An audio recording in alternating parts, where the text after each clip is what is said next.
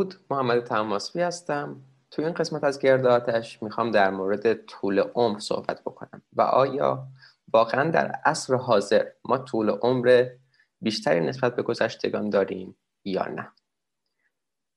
این سوال و این موضوع مثل هر موضوع دیگه تقریبا هر موضوع دیگه که توی این پادکست در موردش بررسی کردیم ظرافت و جزئیات بیشتر از اون چیزی که تصور میشه داره. و ما قصدمون این هست که به اون جزئیات بپردازیم تا مسئله رو به صورت عمقی تر و دقیق تر بفهمیم و پاسخ بهتری رو براش پیدا بکنیم. و پاسخ بهتر لزوما پاسخ ساده تر نیست. اول از یه متغیر ساده آماری شروع می‌کنیم. یه متغیر بسیار رایج میانگین. بیاید فرض بکنیم که توی کلاس ما 20 تا دانش آموز داریم و از این 20 تا هلوش 6 تاشون 20 بگیرن 4 تاشون هم باز نمره های بالاتر از 15 بگیرن مثلا 16 بگیرن 17 بگیرن نمره های خوبی بگیرن. ولی بقیه 10 ده تای دیگه یا یک بشن یا دو بشن یا صفر بشن. وقتی که ما میانگین رو اینا رو با هم جمع بزنیم و تقسیم بر 20 شون بکنیم اون عددهای بسیار پایین که فراوانی زیادی دارن مثلا اون ده تایی که صفر یک گرفتن کل اون نمره های بالا رو هم با خودشون به پایین می‌کشن. مثلا میانگین ما ممکنه بشه چیزی مثل نه. آیا درسته که بگیم توی این کلاس هیچ نفر ده نگرفته هیچ نفر قبول نشده؟ نه. نمره اکثریتی که نمره پایین داشتن باعث شده و نمره خیلی پایینی هم داشتن. مثلا صفر و یک داشتن. اون خیلی پایین بودنشون و همچنین فراوانیشون باعث شده که نمره اونهایی هم که تعدادشون هم کم نبوده اما نمره کاملی داشتن یا نزدیک به کامل داشتن با خودش پایین بکشه. ما توی قضیه حساب کردن طول عمر و نگاه کردن به طول عمرم با همین پدیده مواجه هستیم که داده های آماری رو وقتی که می‌خوان رسانه بکنن بیش از اون چیزی که باید ساده می‌کنن. ما باید این رو در مورد میانگین بفهمیم که اون مقدارهای بسیار پایین مخصوصا وقتی که تکرارشون بالا باشه کل مجموعه رو با خودشون پایین می‌کشن. پس مثلا اگر که بگیم شکارچی گردآورنده ها 35 سال سال نهایت عمری بوده که داشتن چون که میانگینی که برای اونها بعضا حساب کردن که حالا به این هم می‌پردازیم. 35 بوده این اشتباه هست. در گذشتگان درسته که مرگ و میر کودکان به شدت بالا بوده. یه چیزی که راحت به ذهن میاد اینه که کودکان همچنان سیستم ایمنی با آن قوی ندارن همچنان اون تنومندی و قوت رو برای مبارزه با بیماری های مختلف و شرایط سخت مختلف ندارن و به خاطر همین بیشتر در معرض خطرات و بیماری ها هستن این یه مورد. پس بیماری و سختی ها می‌تونسته تاثیر بذاره اما مورد دیگه این هست که هر چقدر هم این به نظر خشن و ناگوار بیاد و شاید هم به نظر بیاد که من خیلی دارم تعریف گذشتگان می‌کنم اما نباید حقیقت ها رو در نادیده, نادیده بگیریم. ذکر این نکته ضروری هست که اتفاق بسیار رایجی در میان گذشتگان رخ می‌داده و اون هم کودک کشی بوده این فنتیساید یعنی بسیاری از مرگ و میر کودکان نه به خاطر بیماری بلکه به خاطر این بوده که افراد قبیله اونها رو میکشتن. و مثلا به خاطر اینکه می‌خواستن کوچ بکنن اینها رو میکشتن که از دست و پاگیر نباشن. یا اگر کودکی بیمار بوده اون رو میکشتن. و خب قضیه این هست که توی جابجایی هم یه سری سختی ها بیشتر میشن. بیماری ها تاب و تعمل در برابر بیماری ها سختتر میشه و همچنین سختی های بیشتری اون کودک می‌کشه که نسبت به بزرگ سالها تحملش نسبت به اونا پایین تره اما اگر فرد کودکی رو پشت سر بگذاره مثلا به سن پنج برسه و بیماری خاصی نداشته باشه زمینگیر هم نباشه اون موقع احتمال این خیلی زیاد هست که راحت به سنین جوانی برسه. و اگر نیش اقرب رو پشت سر بذاره و شکار رو راحت یاد بگیره و بفهمه که چجوری با حیوانات مختلف از خطرات خطراتی که حیوانات مختلف ایجاد می‌کنن بگریزه. یعنی جزی از گروه بشه اینها رو حتما نباید به عنوان یه فرد یاد بگیره به عنوان یه فردی از گروه. کسی که اینها رو پشت سر میذاشته شانس بخاش به شدت افزایش پیدا می‌کرده. مثلا اگر که تا چهل سالگی زندگی می‌کرده احتمال اینکه چندین سال پس از اون مثلا چهل سال دیگه هم زندگی, زندگی بکنه بسیار بیشتر میشه به جزئیاتش خواهیم پرداخت. پس مسئله ای رو که در تفسیر متغیر آماری میانگین بود اینجا بررسی کردیم و اینکه مرگ و میر کودکان چگونه بر این مقدار تاثیر می‌ذاره. مسئله دیگه این هست که ما چجوری برای کسانی که یک شناسنامه نداشتن. دو اصلا نوشته ای از اونها به جا نمونده.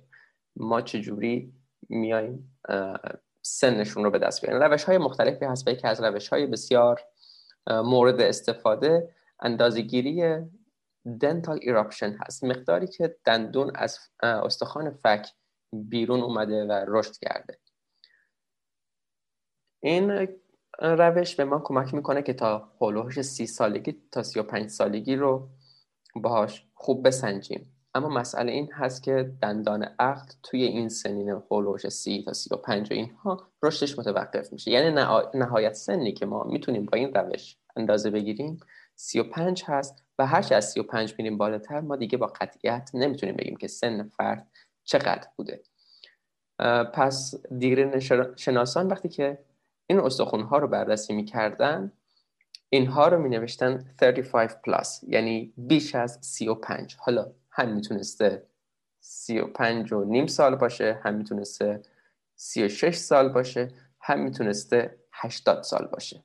و این وقتی که رسانه ای میشه چنین تصور میشه که توی رسانه کردنش دیگه این پلاس رو در نظر نمی‌گیرن این اضافه کنارش رو در نظر نمی‌گیرن و تصور میشه که حد اکثر عمری که گذشتگان ما داشتن 35 بوده و به ندرت بیش از 35 می‌رسیدن.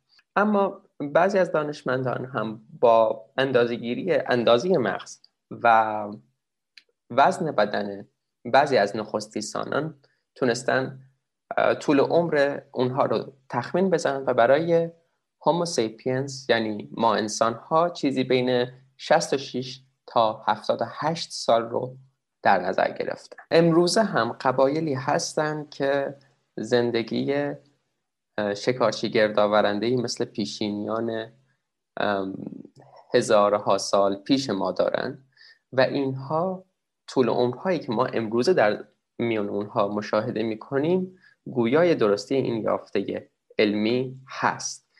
مثلا کونگسان که شروعش یه حالت داره ولی تلفظ درستش رو بلد نیستم. فقط دارم سعی می‌کنم که درستش رو بگم. حادزا و, آش... و آشه مردمشون طول عمر بسیار بالایی دارن. مثلا کسی که تا 45 سال زندگی بکنه ما وقتی که این دوران رو پشت سر گذاشت احتمال خیلی زیاد 20 سال دیگه هم زندگی می‌کنه و پس از اون احتمالا احتمال خیلی زیاد 10 سال دیگه هم زندگی می‌کنه. یعنی تا 61 سالگی 60 سالگی اینها که می‌رسه احتمالی که تا 70 برسه خیلی زیاد هست و خب این اتفاق هم میفته که بیشتر از اونها بشه. ولی خب دوران بحرانی همچنان برای اینها سن کودکان هستن که به خاطر بیماری های عفونی بعضا همچنان میمیرن. و اینجوری هم نیست که پیراشون یه گوشه نشسته باشن دلیل ناتوان باشن و وابسته به دیگران باشن. سلامتی بسیار بالایی دارن و بیماری های مزمن رخدادشون در میون این قبایل نزدیک به صفر هست. یعنی نه بیماری قند دارن نه از بیماری های قلبی رنج می‌برن و سرطان هم چیز کم رخداد یا شاید بی رخدادی باشه بین اونها. ما باید این رو مقایسه بکنیم با طول عمر امروزی. مثلا آیا از 60 سالگی به بعد ما هر روز مجبوریم که انسولین بزنیم؟ مجبوریم داروهای مختلف رو استفاده بکنیم. بقیه مجبور، مجبورن از ما مراقبت بکنن و بدون اونها نتونیم هیچ کاری رو بکنیم. آیا زمینگیر هستیم؟ آیا مثلا اگر چهار سال چهار سال به طول عمرمون افزوده بشه اون چهار سال چهار سالی پر از درد و رنج هست؟ چهار سالی هست که با کیفیت هست. شرکت های دارویی و پزشکی تاکید عمدش بر اساس افزایش طول عمر هر قیمتی هست. هر درد و رنجی هم که فرد متحمل باشه براشون شاید خیلی اهمیتی نداشته باشه و شرکت های دارویی با از این طریق که پزشکان داروهای خیلی زیادی رو برای این افراد تجویز می‌کنن سودهای کلانی رو به دست میارن. پس به نفع این شرکت ها نیست. که علم پزشکی به سمتی رو بیاره که مصرف این داروها کم بشه. یعنی مشکلی که ما در زندگی امروزی باهاش مواجه هستیم بیماری های مزمن اونها اگر ریشهکن بشن بسیاری از این شرکت ها واقعا در معنای واقعی به ورشکستگی می‌رسن. ما اومدیم انسان امروزی رو با انسان های بسیار گذشته های بسیار دور مقایسه کردیم و همچنین شواهدی هم از قبایل همچنان دور از تمدن امروزی داریم که درستی یافته ها رو تایید می‌کنن. چیزهای دیگه ای که می‌دونیم رو آوردن به زندگی کشاورزی محور و یک جانشینی شروع تمدن با وجودی که همیشه میگیم ظهور تمدن و از القاب مثبت براش استفاده می‌کنیم متمدن برامون یه صفت تعریفی هست و تجلیلی هست اما نامتمدن و بیتمدن برامون آر حساب میشه و یه توهین حساب میشه. تمدن بسیار مشکلات رو با خودش به همراه آورده. مثلا وقتی که ما یک جانشینی روی آوردیم به جای اینکه بر بر پایی گوشت حاصل از شکار که بسیار مغذی بودن زندگی بکنیم بیشتر رو میاریم به غلات و برنج و غذاهای گیاه محور که آنچنان قوتی رو نداشتن. ولی این به ما کمک کرد که یک کمیتی از لحاظ تعداد افراد داشته باشیم. جمعیت تونست افزایش پیدا بکنه چون که به حال یک جا بودن نیاز نبوده که جاهای مختلفی حرکت بکنن به سمت جاهای مختلفی برن و بر اساس اون منطقی که داشتن اون کشاورزی که داشتن با اتکا بر اون می‌تونستن زندگی های به دور از یه سری از چالش ها رو داشته باشن. و این باعث میشه که یک کمیت تعداد جمعیتی رخ بده که, از، که تعداد, تعداد افراد بالا میره. اما کیفیت نداشته. چون که بر اساس اون غذاهای گیاهی و اون محصولات کشاورزی زندگی می‌کردن که از لحاظ ارزش غذایی بسیار پایین تر از اون گوشت و شکار حیوانات وحشی بوده. و یکی از چیزهایی که رابرت سوپولسکی میگه میگه که یکی از مشکلات تمدن این بود که ما نزدیک به جایی که مدفوع می‌کنیم زندگی کردیم. و اینکه فاضلاب شهری ابداع میشه و ما خیلی نزدیک به اینها زندگی می‌کردیم باعث میشه که یه سری عفونت ها و ویروس ها بهتر به ما انتقال پیدا بکنه. و همچنین اینکه ما دامدار بودیم و دامهای زیادی رو کنار هم نگه می داشتیم ویروس هایی که بین اونها جهش پیدا می‌کردن بیشتر این شرایط رو داشتن که به میزبان انسانی هم طوری جهش پیدا بکنن که به میزبان انسانی هم بتونن حمله بکنن. پس بیماری های مشترک بین دام و انسان از اون موقع ها رایج میشه. و خب کرونا هم احتمال خیلی زیاد پایه حیوانی داره خواستگاه حیوانی داره و بیشتر بحث بر سر اینه که کدام حیوان خواستگاهش بوده.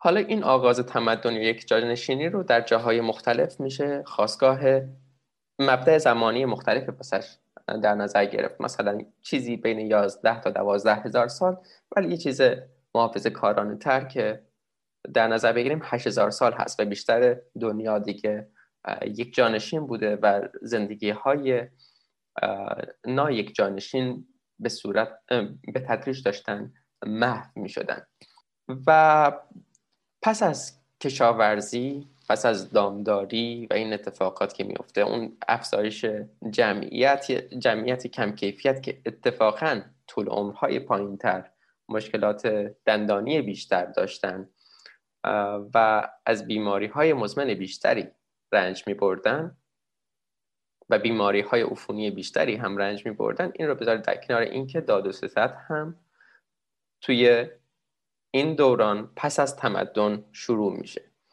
و به خاطر همین هست که مثلا چیزی مثل تاون تاون سیاه مسیر راه ابریشم رو در اروپا طی می‌کنه و خیلی از تقریبا همه کشورهای اروپایی رو تحت تاثیر خودش قرار میده. و این تاون تأثیر انقدر عمیق بوده تاثیرش که حتی ساختار سیاسی دنیا رو تا به امروز تاثیر قرار داده.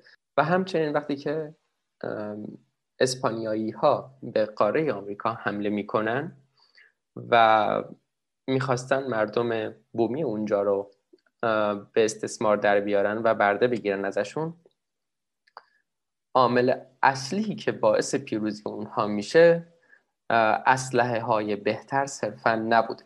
چیزی که بهتر از هر چیزی اونها رو پیروز می‌کنه بیماری های عفونی بوده که با خودشون به اونجا می‌برن و اون جمعیت همچنان در برابر اون بیماری ها ایمن نبوده. به خاطر اینکه در بین اونها نبوده و توی کودکی مثلا باش مواجه نشده بودن و اون رو پشت سر نگذاشته بودن به خاطر همین در برابر اون حساسیت بیشتری داشتن و همچنین از نسلی نمی اومدن که این بیماری رو پشت سر گذاشته باشه. پس ایمیونیتی یا ایمنی خیلی پایین تری نسبت به این ویروس ها داشتن همین عامل اصلی شکست اونها در برابر اسپانیایی ها میشه.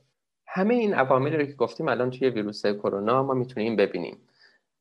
تراکم یکی این که خواستگاه دامی داره تراکم بالای جمعیت و بعد راه های آسون ارتباط که زندگی ما رو خیلی از, از لحاظهای خیلی راحت می‌کنه اما عدم صداقت دولت چین باعث شد که این بیماری با سرعت خیلی وحشتناکی همه دنیا رو تحت تاثیر قرار بگیره. اگر تا اون یک جایی رو در تحت تاثیر خودش قرار می‌داد این ویروس فکر نمی کنم جایی از دنیا باشه که هیچ موردی از اون از, از اون ویروس درش یافت نشه. همه دنیا رو تحت تاثیر قرار داده. و به خاطر سبک زندگی هایی که داریم و بیماری های مزمن زمینه که داریم چنانچه در قسمت های قبل هم در موردش صحبت کردیم میزان آسیب پذیری ما هم به این ویروس چند برابر شده. حالا همه این عامل های منفی رو در نظر می‌گیریم. یه سری پیشرفت های بسیار بزرگ و مهم در علم پزشکی رخ میده. مثلا واکسیناسیون اواخر قرن 19 هم و اوایل قرن 20 آنتیبیوتیک پنیسیلین کشف اینها و به کارگیری اینها کمک می‌کنه که ما به صورت انقلابی نسبت به بیماری های عفونی مقاومت پیدا بکنیم و بتونیم اونها رو پشت سر بذاریم. ولی در قسمت های قبلی هم, قبلی هم در این باره صحبت کردیم که ما چجوری خودمون باعث بروز و گسترش بیماری های مزمن شدیم و, بیمار... و الان اپیدمی مهمتر. و طولانی تری که داریم اپیدمی بیماری های مزمن هست. اپیدمی چاقی هست اپیدمی بیماری های قلبی و عروقی هست بیماری قند و همچنین انواع سرطان. و هیچ کدوم از اینها به اون اندازی که ما در مورد کرونا میشنویم توجهی به خودشون جلب نکردن. و وجود این بیماری های پیش زمینه ای باعث میشه که آسیب پذیری ما هم نسبت به بیماری های عفونی بیشتر بشه. چنانچه در مورد کرونا هم می‌بینیم که کسی که بیماری قند داره مقاومت انسولینی داره بسیار زیادتر از دیگران نسبت به این بیماری حساسه و احتمال زیاد جانش رو از دست میده. پس بیماری های عفونی بیش از هر چیزی زاده زندگی متمدن و یک جانشین بوده و چیز جالبی که کریستوفر راینجی کتابش سکس دان میگه که منبع اصلی هم برای این صحبت هم صحبت های اونه و هم این کتاب این هست که میگه این ادعا که, که علم پزشکی مدرن و نظافت ما رو از ما رو از بیماری های عفونی که در میان انسان های پیش کشاورزی بسیار رایج بوده است در امان نگه می دارد چیزی که زیاد آن را میشنویم مانند این است که بگوییم کمربند ایمنی و ایربگ ما را در مقابل تصادفات رانندگی که موجب مرگ انسانهای پیش از انسان نیاکان ما قبل تاریخ ما می شدند در امان نگه می دارد. یعنی واکسیناسیون و آنتیبیوتیک سعی کردن تا حد زیادی مشکلی رو که خود تمدن ایجاد کرده بود تونستن رفع بکنن. بیماری های عفونی اگر که توی یه قبیله توی یه جای دور افتاده در دنیا با اون جمعیت کم در, زم... در زمانهای ما قبل تاریخ پیش از تمدن رخ می‌داده توی همون جمعیت حتی اگر همه اونها رو میکشته به جای دیگه انتقال پیدا نمی‌کرده. یا اگر میون اونها بوده یه سری به حال بقا پیدا می‌کردن به زندگیشون ادامه می‌دادن و به جاهای دیگه ای نمی‌رسیده. چون که اون ابزار رو نداشتن که به اونها سرایت بکنه. یعنی اون ابزار حمل و نقل اون وسیله حمل و نقل رو نداشتن. و همچنین جمعیت این چنین متراکم نبوده که حتی با زنجیره انسانی انسانی رو هم ما امروزه به هم وصل بکنیم همه مردم دنیا به هم وصل میشن. از پس که جمعیت زیاده و نیازی هم آنچنان به وسایط نقلیه نیست برای رسیدن یک ویروس به جای دیگه. شکی در این نیست که ما با واکسیناسیون و آنتیبیوتیک تونستیم بر بیماری هایی که منشأ ویروسی داشتن تا حد بسیار زیادی و به طور بسیار موفقیت آمیز فائق بیایم. اما چیزی که همچنان باقی موند بیماری های مزمن بود اما چیزی که همچنان باقی موند و بیش از پیش شدت یافت بیماری های مزمن بود. نه تنها ما اینها رو درمان نکردیم بلکه با توصیه های غلط با توصیه هایی که منطق سود پشتشون بود اونها رو بیش از پیش شایع کرد. در قسمت های قبلی در مورد کلسترول و اینکه چجوری به جای اینکه قند بدنام بشه که لایقش بود کلسترول که لایق بدنامی نبود بدنام شد صحبت کردیم. این یه مثال از اون هست. پیشنهاد پیشنهادات غلط پیشنهادهای غلط پزشکی که باعث شدن مصرف کربوهیدراتمون رو بالا ببریم و از مصرف گوشت دور بشیم و خودمون رو از این منبع سرشار از پروتئین و مواد مغذی محروم بکنیم و خودمون رو بیشتر در معرض بیماری قرار بدیم. توصیه مداوم به مصرف روغنهای سرخ کردنی به عنوان روغنهایی که آری از کلسترول هستند و سلامتی ما رو بالا می‌برند باعث شد که بیش از هر چیز بیش از هر زمان دیگه ای به مقاومت انسولینی دچار بشیم دچار چاقی بشیم دچار بیماری های قند و همچنین قلبی و عروقی و آلزایمر بشیم. و بیماری های مزمن ریشه در تغذیه ما دارند ضعیف بودن سیستم ایمنی ما و بیماری های خود ایمنی و بیماری هایی که با سیستم ایمنی درگیر هستند ریشه در سبک تغذیه نادرست و سبک زندگی نادرست ما دارن. ما به پیشرفت های بسیار مهمی دست یافتیم واکسیناسیون آنتیبیوتیک و همچنین در زمینه رشد جمعیت توی فکر می‌کنم کمتر از یک قرن اخیر تونستیم بارداری رو خوب کنترل بکنیم از زایمان های ناخواسته جلوگیری بکنیم و اینها موفقیت های بسیار بزرگی بوده. ولی در زمینه تغذیه راه بسیار اشتباهی رو رفتیم و در راه اشتباه هرچی بیشتر پیش بریم دورتر خواهیم شد از مسیری که از مقصدی که در نظر داریم. پس ما با دانشی که از گذشته داریم من هیچ وقت قصد این رو ندارم که به اصطلاح رومانتیسایز بکنم گذشته رو. نظر من این هست که دانشی داشته باشیم از گذشته. با این دانشی که از گذشته داریم بتونیم زندگی امروزمون رو بهبود بدیم. این ایمان که با گذشت زمان ما لزوما پیشرفت می‌کنیم و فناوری ما رو نجات خواهد داد دیدگاه بسیار کوته فکرانه و اشتباهی هست و بسیاری از عوامل رو در نظر نمی‌گیره. فراموش می‌کنه اینکه منشه ما گونه ما چجور گونه ای هست و نیازهای اساسی ما رو به عنوان یک گونه چه نیازهای احساسی یعنی تا نیاز ما به جزی از یک گروه بودن رو نادیده می‌گیره و هم نیازهای تغذیه ما رو نادیده می‌گیره و سبک زندگی سالم ما رو نادیده می‌گیره و ما رو هم در برابر استرس های قرار میده که هیچ وقت با اونها روبرو نبودیم. اینکه یه معمور مالیات جلومون ظاهر بشه. قبلا ها اگر که با ببر و شیر طرف بودیم با مارهای مختلف طرف بودیم دست کم ظاهر اونها رو می‌دیدیم. ولی حالا یه تماس تلفنی می‌تونه حاوی یه خبر بسیار بد باشه ولی اون تماس تلفنی هیچ فرقی با تماس های, تلفنی های دیگه نداره.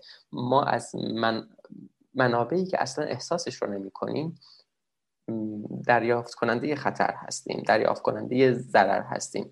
و به خاطر همین در استرس های مدام تحت استرس مدام زندگی خودمون رو به سر می‌بریم.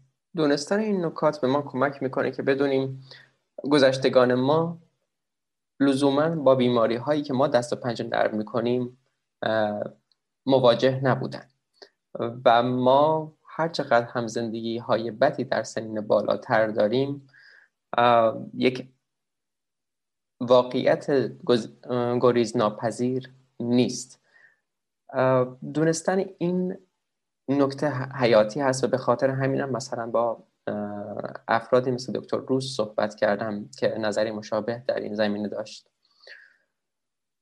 دونستن این نکته خیلی مهمه که بدونیم برای تغذیه بیشتر باید به این نگاه بکنیم که چه نوع گونه هستیم.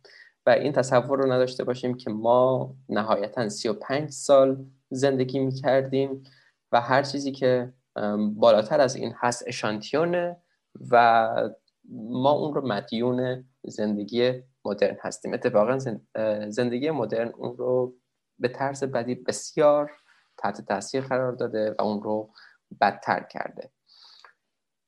امیدوارم که مطالب مفید بوده باشه. اگر ویدیو رو می‌بینید اگر like ش کنید یا subscribe کنید یا abone کنید بسیار به من کمک می‌کنه که به افراد بیشتری دست رسی پیدا بکنم و بتونم افراد بیشتری رو به پادکست بیارم. و اگر هم به پادکست گوش می‌کنید like کردنش حالا چه روی Castbox باشه چه روی Apple Podcast که اگر اونجا ریویو بذارید خیلی به من کمک می‌کنه. صفحه پیتریانم هم هست که البته برای افرادی هست که خارج از ایران هستن. می‌تونید از پادکست حمایت مالی بکنید و می‌تونم وقت بیشتری رو روی پادکست بذارم. و اگر هیچ کدوم از اینها هم براتون میسر نیست همین که استفاده می‌کنید کافی هست و به دوستان خودتونم بگید و پادکست رو معرفی بکنید. بسیار به ما کمک کننده است. پیروز کامیاب باشید. تا درود دیگر بدون